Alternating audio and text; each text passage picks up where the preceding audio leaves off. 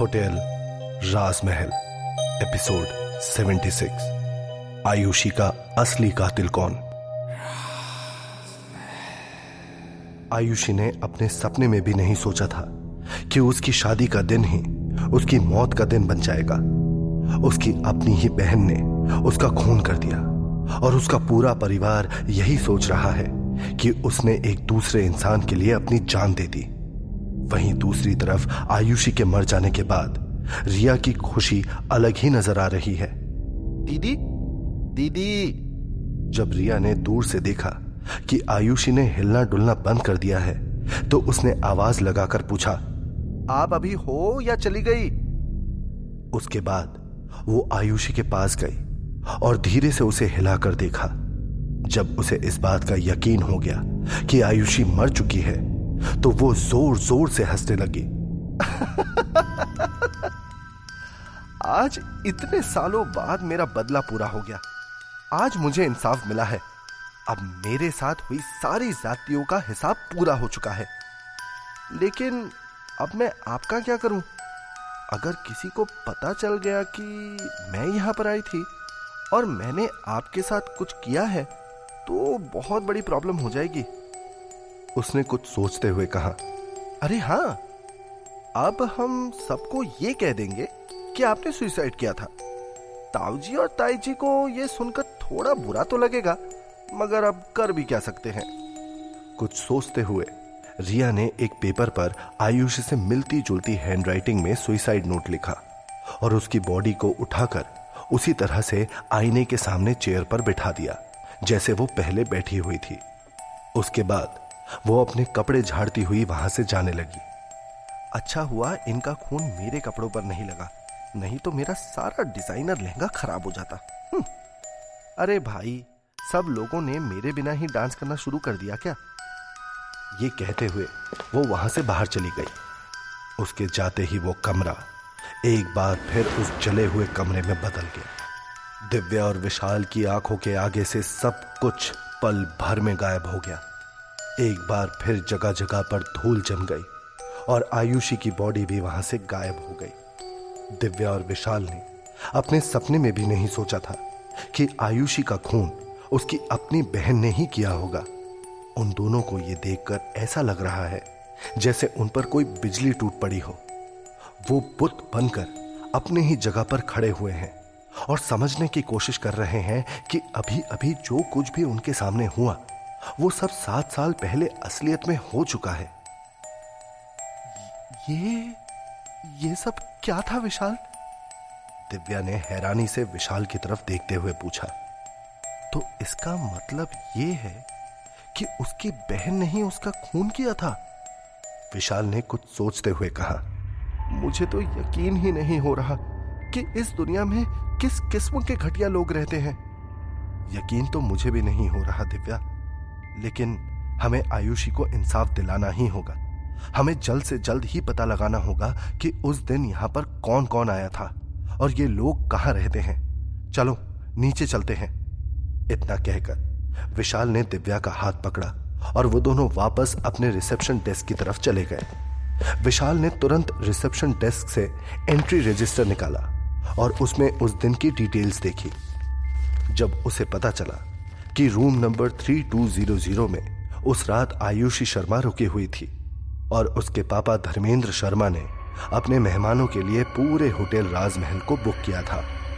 वो मुंबई के एक बहुत बड़े बिजनेसमैन हैं और उनका घर भी वहीं पर है। विशाल ने तुरंत एंट्री रजिस्टर से उनका पता नोट कर लिया।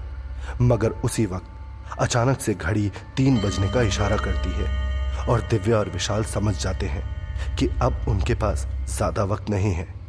वो लोग मुंबई जाने के पैसे लेने के लिए मल्लिका के पास आते हैं। मल्लिका एक रेड कलर के ट्रांसपेरेंट गाउन में अपनी रॉकिंग चेयर पर बैठी हुई है और कुछ गुनगुना रही है। उसके गुनगुनाने की आवाज़ पूरे कमरे में गूंज रही है। मगर इस वक्त भी उससे ज़्यादा खूबसूरत और कोई नहीं लग रहा। उसके लंबे बाल और खूबसूरत बड़ी बड़ी आँखों को देखकर कोई भी अपने होश खो बैठे। दिव्या और विशाल अंदर आ गए, मगर इससे पहले कि वो लोग कुछ कह पाते, मल्लिका ने उनकी तरफ़ देखे बिना ही कहा, आ गए तुम लोग। आओ, अंदर आओ। मैं तुम लोगों का ही इंतज़ार कर रही थी। उसकी बात सुनकर दिव्या और विशाल हैरानी से एक दूसरे का चेहरा देखने लगे। कुछ देर के बाद विशाल ने मल्लिका से कहा, मल्लिका जी, वो दरअसल हम एक केस को सॉल्व करने के लिए मुंबई जा रहे हैं, इसलिए हमें आपसे थोड़े पैसों की ज़रूरत है। मल्लिका आराम से अपने बालों से खेल रही है और उसने प्यार से विशाल की तरफ़ देखते हुए कहा, तुम मुझसे चंद पैसे मांगने के लिए आए हो, मगर मैं तो तुम्हें अपना सब कुछ देने के लिए तैयार हूँ। मल्लिका की बात सुनकर विशाल थोड़ा सक पका गया और दिव्या की तरफ़ देखने लगा। दिव्या ने भी मल्लिका की बात सुनकर कुछ नहीं कहा, क्योंकि वो अब तक मल्लिका को अच्छे से समझ चुकी है। हमें सिर्फ़ पैसे ही चाहिए और कुछ नहीं। मल्लिका के चेहरे पर एक खूबसूरत मुस्कान है, एक ऐसी मुस्कान जिसमें विशाल को पाने की तड़प है। पैसे उसी अलमारी में रखे हैं जहाँ से तुम हमेशा ले जाते हो। इतना कहकर मल्लिका ने अपने कमरे में रखी हुई एक लकड़ी की अलमारी की तरफ़ इशारा किया। विशाल ने भी बात को ज़्यादा आगे ना बढ़ाते हुए चुपचाप वो पैसे निकाल लिए। वो पैसे लेने के बाद वहाँ से जाने ही वाला है कि तभी अचानक से मल्लिका की आवाज़ उसके कानों में आई। क्या बात है? आज तुम इतनी जल्दी जा रहे हो? विशाल ने उसकी तरफ़ देखे बिना आगे कहा, जी नहीं मुझे आपसे और कुछ भी नहीं चाहिए। मेरी आपसे बस एक छोटी सी गुजारिश है। आपकी जो भी दुश्मनी है, वो मुझसे और दिव्या से है। आप प्लीज़ इन सब में निकिता को मत घसीटिए। वो पूरी तरह से निर्दोष है और उसकी कोई गलती नहीं है। विशाल की बात सुनकर मल्लिका ज़ोर ज़ोर से हंसने लगी। अगर मैं उसे कुछ भी कहूँ तो तुम्हें इतनी परेशानी क्यों हो रही है, विशाल? वो तुम्हारी लगती कौन है? ये कहते हुए वो बहुत ध्यान से दिव्या का चेहरा देखने लगी, जो थोड़ा उतर सा गया है। फिर उसने दिव्या की तरफ़ देखते हुए आगे कहा, मुझे तो लगता था कि तुम्हारे दिल में कोई और है, मगर शायद सब लोग ठीक ही कहते हैं। मर्दों की मोहब्बत का कोई भरोसा नहीं होता। मल्लिका की इस बात पर विशाल ने कोई जवाब नहीं दिया और आगे कहा, मैं नहीं जानता कि ऐसा करके आपको क्या मिल जाएगा, मगर मेरी आपसे एक यही छोटी सी गुजारिश है कि आप उस लड़की को छोड़ दीजिए। उसने आपका कुछ भी नहीं बिगाड़ा और उसे तकलीफ़ देकर आपको कुछ भी हासिल नहीं होगा। उसकी बात सुनकर मल्लिका ज़ोर ज़ोर से हंसने लगी। उसकी यह हँसी पूरे कमरे में गूंज उठी और उसने आगे कहा विशाल, अगर तुम मुझसे मेरी जान भी मांग लेते तो मैं वो भी खुशी खुशी दे देती। मगर उसकी बात सुनकर विशाल को हँसी आ गई और उसने जवाब दिया, आप तो पहले से ही एक आत्मा हो तो फिर आप मुझे अपनी जान क्यों दोगी? मैं आपसे सिर्फ़ इतना कह रहा था कि आप निकिता को इस तरह से परेशान करना बंद कर दीजिए, मगर मल्लिका ने जवाब दिया, विशाल तुम जानते हो कि मुझे तुम्हें ना कहना बिल्कुल भी अच्छा नहीं लगता।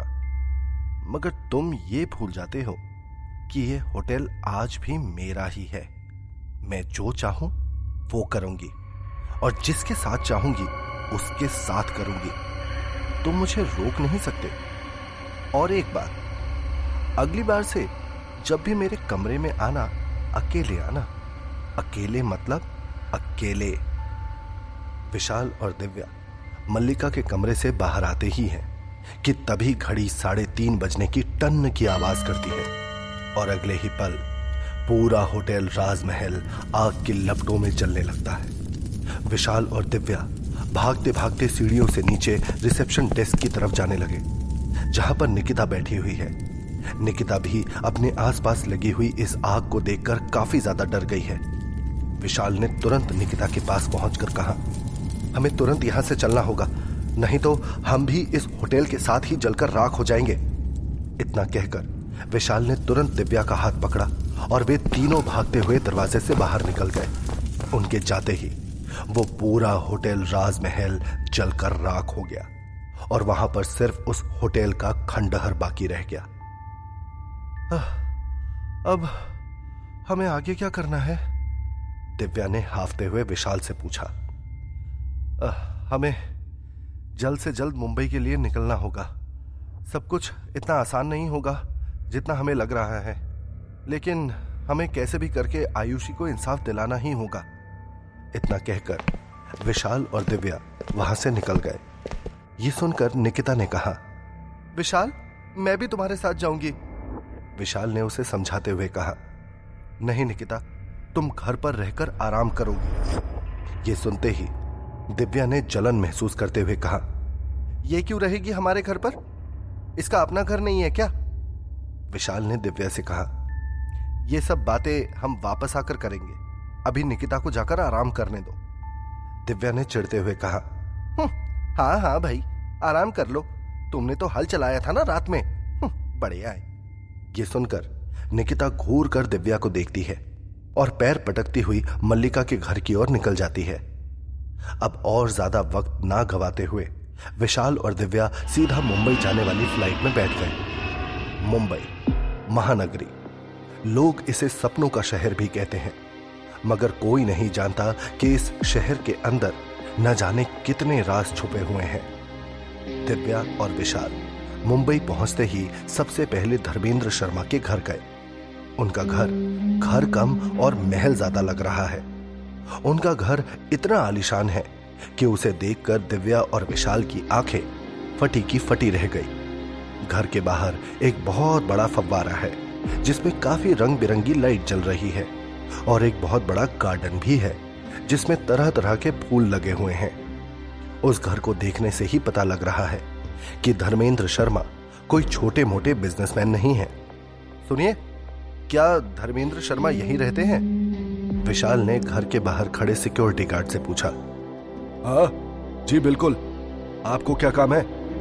सिक्योरिटी गार्ड ने विशाल से पूछा। हमें उनसे मिलकर कुछ ज़रूरी बात करनी है। आप लोगों के पास साहब जी से मिलने का अपॉइंटमेंट है?